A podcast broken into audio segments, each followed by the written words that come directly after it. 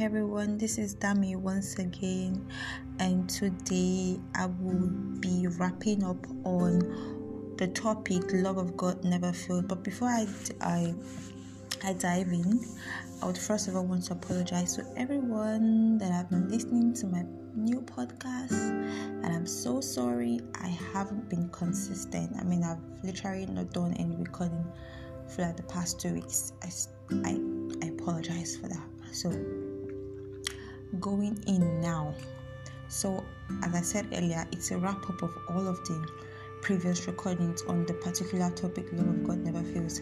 And to wrap it up, we'll just take the First Corinthians thirteen verse eight text that says love is eternal. So basically all of the previous characteristics that we've read on love, you know, the fact that love is patient, love is kind, love doesn't rejoice in evil, but rather is glad with the truth. Love never ever fails. Love would never give up on anybody. I mean, all of those characteristics, the Bible actually says they are eternal. They would never ever fade away. And you know, it's so beautiful because all of these characteristics are actually embedded in just one person, and that person's name is Jesus, because the Bible also says that God is love. So I mean, if you're basically just looking for Jesus, if you're looking for how to describe Jesus, maybe probably even hearing about a man named Jesus or a God named Jesus, I mean, all you have to do is open First Corinthians thirteen verse four to eight. You will literally see the description of Jesus. So all of this description is embedded in the person Jesus, and it's so beautiful because this same Jesus that is explained here will never die.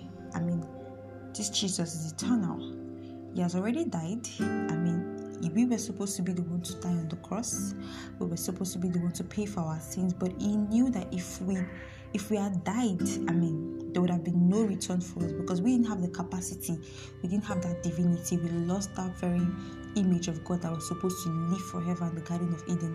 And in exchange for the life that we had, we we got death. So, I mean, if man was to die, I mean, we would never ever have the chance of life anymore. So we had a supreme being, uh, we had God himself, the creator of us, the creator of life himself, and the creator of death himself. Because you know, you know, if you if you actually read the scriptures, you will see that God was the one that created light. God created um, um, Lucifer himself. God created, I mean, El himself. God created everything on the planet, and God created everything in the universe. God is the reason for existence. If there was no Jesus, there wouldn't be any existence. It is in him we find our existence. So it was uh, in exchange for um, death. I mean, when Adam and Eve had the fruit, I mean, we all had the fallen nature, so man was bound to die. So Jesus, in this whole wrap, I mean, Jesus wrapped up in all of all, in all of these characteristics, came to the world. I mean, came to the world like a fallen man, like us. I mean, that's what the Bible says is um, he who knew. Sorry, that's the way it says this. He who knew no sin became sin for our behalf. So he wasn't guilty of all of those things that he paid for. We were the ones guilty for it, but he became the propitiation. Oh my Lord, my English, for our sins. So, um, as I, as I was saying earlier, all of these characteristics wrapped up in the person Jesus, and Jesus is going to live forever. Jesus is not going to die again. Jesus has died, and the good thing that he resurrected. So he has given us a chance to also, you know, resurrect with him on the resurrection morning. So all of this is left to you. God in his sovereignty gives man a choice. He would never ever force you to choose him, but he wants you to know that if you're choosing him, you're choosing the right thing. That's why he told the people, he said, there is life, there is death. Choose life. That means I'm giving you options. There are two options laid down, but it's best for you to choose life.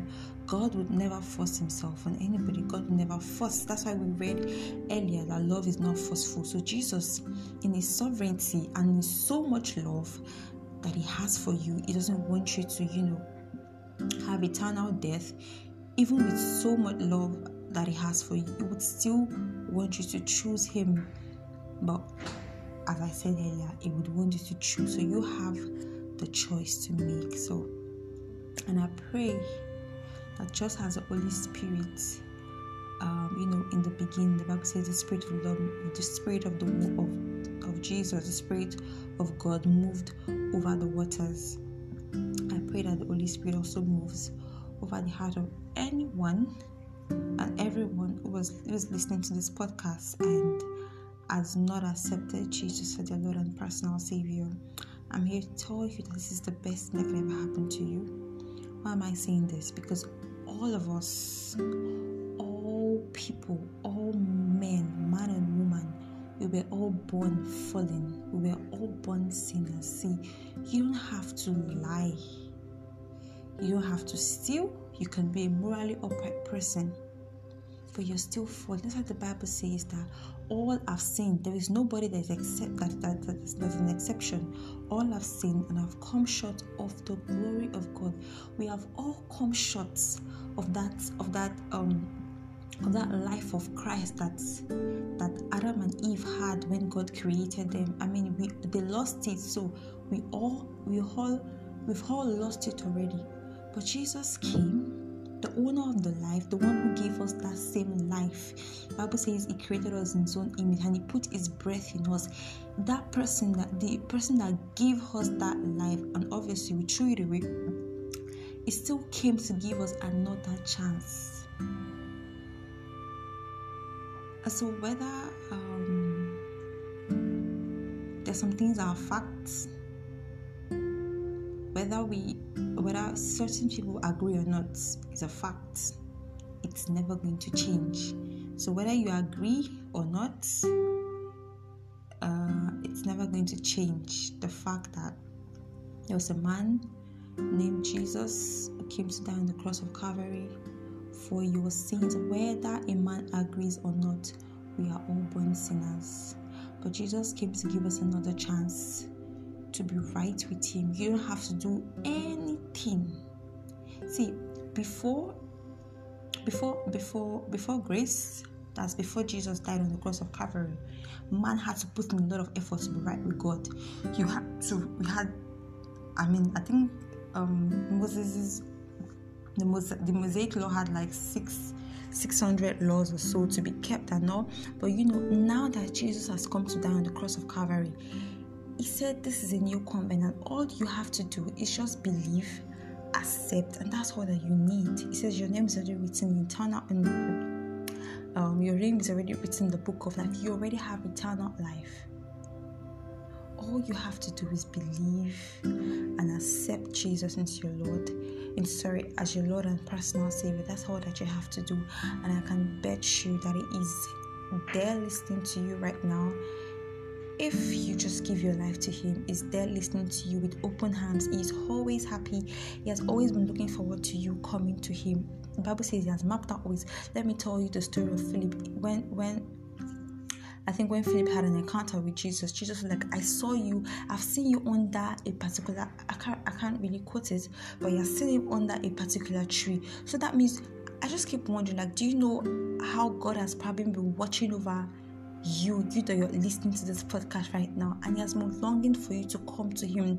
Despite his love for you, despite his sovereignty, he still wants to give you a choice. He just wants you to just say yes to him, and he's going to take care of every single thing. The Bible says, though we're working out our salvation with, with fear and trembling, if you read the next verse, it says, it is God that will work out the desire and the will in you. So all you have to do is just say yes. And if you say yes, that's all that it needs. It just needs a yes from you. And the reason why it's just, it just is, is it looks like it's so into you is because it loves you so much.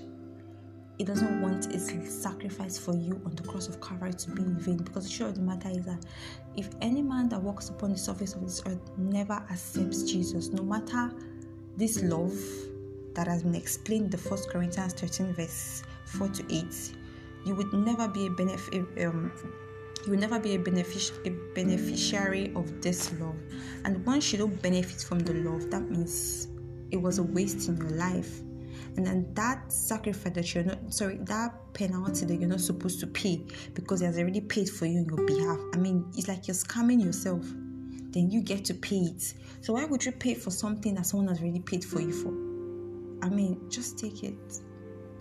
And I pray that God, the Holy Spirit, um, breathes over this word and does what it does best. I mean, and my words not hold nothing. It's the Holy Spirit that will act on your heart and let these words, I mean, sink into your spirit man, so it can actually bring out life.